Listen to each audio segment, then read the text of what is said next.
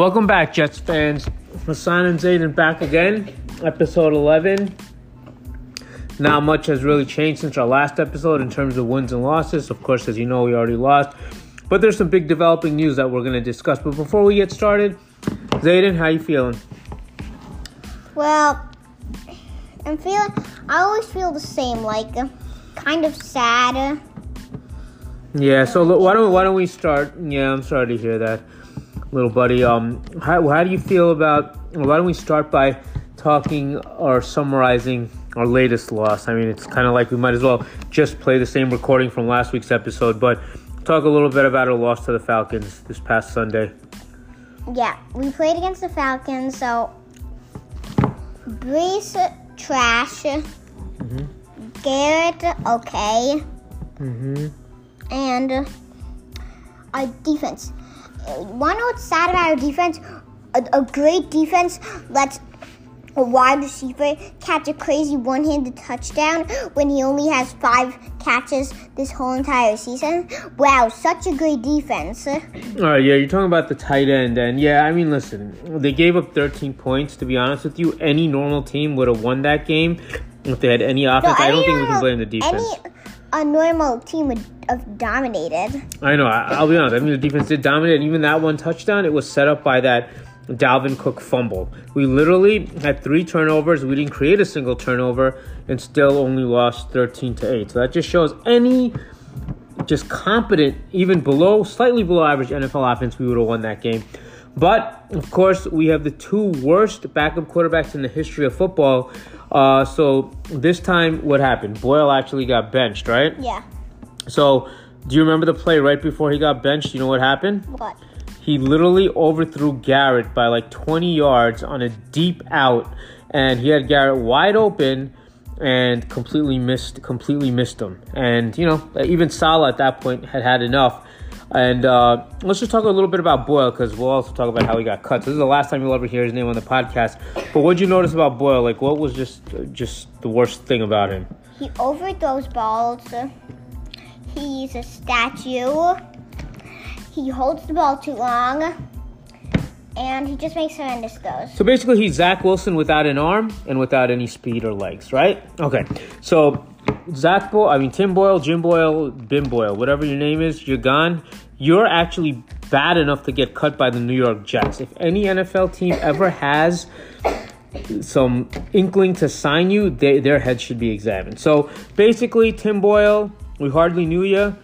Don't let the door hit you where the good Lord split you. All right, anyway, so basically what happened, he missed so many open throws. There were wide receivers running all around the field, wide open. He didn't take a chance. He didn't see them. Whatever it was, it was worse than Zach. So, what was our answer? Who did we bring in after we bench Boyle? Trevor Siemian. the great Trevor Siemian. So why don't you talk a little bit, a bit about his Hall of Fame performance? He's still horrendous. He he made at least a simple throws, but still. He, made a horrendous throw behind one of our tight ends or something, receivers, whatever. He he was horrible out there. Okay, not only was he horrible as a quarterback, somehow he fumbled three times, playing less than two quarters, less than a half. He somehow managed to fumble the ball three times. I mean, that just shows you utter disregard for. For, for ball security. I mean, he can't throw to begin with. You would think at least he would have some pocket presence, no one to hold the ball. But he might even be worse than Tim Boyle. So, I mean, I don't even know if there's anything worth saying about him. I mean, he, he's just w- probably, if not the worst backup quarterback, second worst to Tim Boyle. And of course, we have both of them. Yeah, I, I, there's no way to even summarize his performance. But you already did it. about the backup quarterbacks, Zach actually cursed out Salah. Yeah, we'll get to that in a second. We'll get to that in a second. Let's just let's put a ball on this last uh, loss. 13 to 8 horrendous defense did okay Could, didn't force any turnovers though so that's becoming a problem again if they don't force turnovers we have no chance to win because our offense is horrendous we either need pick sixes or fumble recovery something we didn't get a single Who turn- stepped up this game? yeah defense yeah Jets? talk about it something positive No, give me something positive Who stepped up this Yeah. game was definitely DJ Reed. This was one of his best games. Crazy knockdowns. Okay, I agree. I agree. He did play great. He got beat by Kyle Pitts on a couple plays, and Kyle Pitts is so big. But then I think he figured it out towards the end. He did have a nice knockdown on Kyle Pitts. He didn't give up any touchdowns. Uh, Sauce, I guess, played okay. Drake London had one catch. I mean, talk about a horrendous performance. On the other side, of course, we know that because unfortunately he's on our fantasy team. But anyhow, um, yeah, I think that pretty much sums up the game. So, all right. Now, let's just talk about some more interesting matters because talking about the Jets actually playing is going to put everyone to sleep. So, yeah, why don't you get to what you were talking about? So, what So actually when- happened? What actually happened the next day, Monday? What did you hear about Zach? So- so- start from the beginning. Like, what happened? So like, what Salah did, wanted to put uh Zach back on as a starting QB. First, Zach was calm. He said no, and then Salah another day, like the day after that, asked him one more time, and then Zach just lost his mind. He started cursing out Salah. Any normal uh, team would have cut him, but since the Jets don't even have any backup QBs, they have no choice. Yeah. So listen, what your your your your account of this story is probably close to accurate, if not completely accurate. But nobody knows what really happened. So basically, as you guys might know, a story came out on Monday. There's a uh, there's a, uh sports uh, website called The Athletic, and they're actually owned by the New York Times. They're pretty reputable. They don't just make up stories.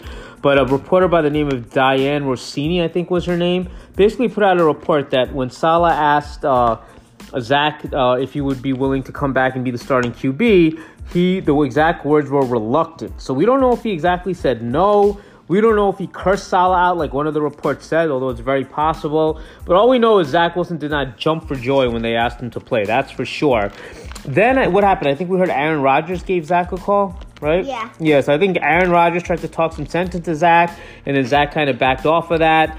And uh, I guess when they asked Salah, Salah of course denied everything as he had to have. Um, and yeah, it's just it's just embarrassing. I mean, what other team you actually ask a quarterback to play and the guy actually doesn't want to play? And it's not like Zach's injured. There's nothing really for him to be scared of playing about. He just doesn't want to play for this horrendous team, right? Yeah.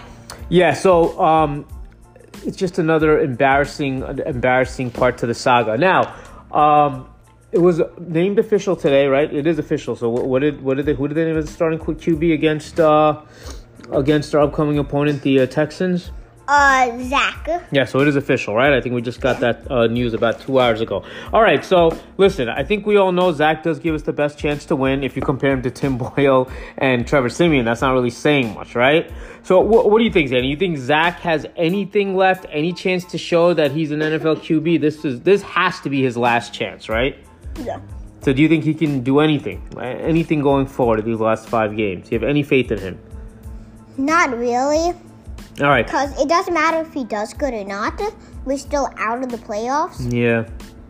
Do you think we're gonna get rid of Zach no matter what uh, after this year, even if he plays unbelievable? Well, it depends if we actually get uh, a, a backup QB. Uh, if, if we get a backup QB, then uh, this would probably be the lineup next year. Aaron, Roger, Aaron, Zach, and then the backup. Like Yeah, I mean, I think we they, even get one. I think they might have to cut Zach no matter what. I mean, there's just too much now with this story of him not wanting to play. Last year, all his teammates hating him. Like, I don't know how much more even the, poor kid can take. So he might just want to leave on his own. Anyway, um, yeah. So listen, he's going to be the quarterback for the next five games. Uh, I think now officially Trevor Siemian is the second backup, and then we actually signed some guy. I don't know if you ever even heard of him, Brett Rypien. We got him off the practice squad from the Rams, another future Hall of Famer. Uh, so you know, I mean, listen, we continue to just compile the worst quarterbacks in the history of the NFL. All right, so why don't we just move ahead like we normally do? I mean, listen, who's our opponent this week coming up this Sunday? Houston Texans. Yeah, so we're actually going to get to see what a young quarterback that can actually play NFL football looks like. And his name Yeah. is? CJ Stroud, and it's, it's gonna be tough because CJ Stroud, he's amazing, and uh, Tank Dell broke his leg uh, and is out for the year, but that doesn't matter. They have Nico Collins, and uh, The other guy, Noah Brown, I think is his name. They all, now they have another receiver who's basically it's CJ Stroud, right? CJ Stroud makes any receiver look good, whether it's Tank Dell, Nico Collins, Noah Brown, all these guys. Uh, now Dalton Schultz all of a sudden is a good tight end. Obviously, a good quarterback will make a receiver good, right? It's not Yeah, the other way around. and also Yeah, the running backs are horrendous. Uh, Dameon Pierce, he's horrendous. We've I've known that for like the first few weeks of fantasy. I picked him up, Yeah. but the other person. Luckily, you wh- traded him, by the way. Yeah. So, yeah. Uh, the other one, uh, the other person, uh, when when uh Pierce doesn't play, he goes crazy.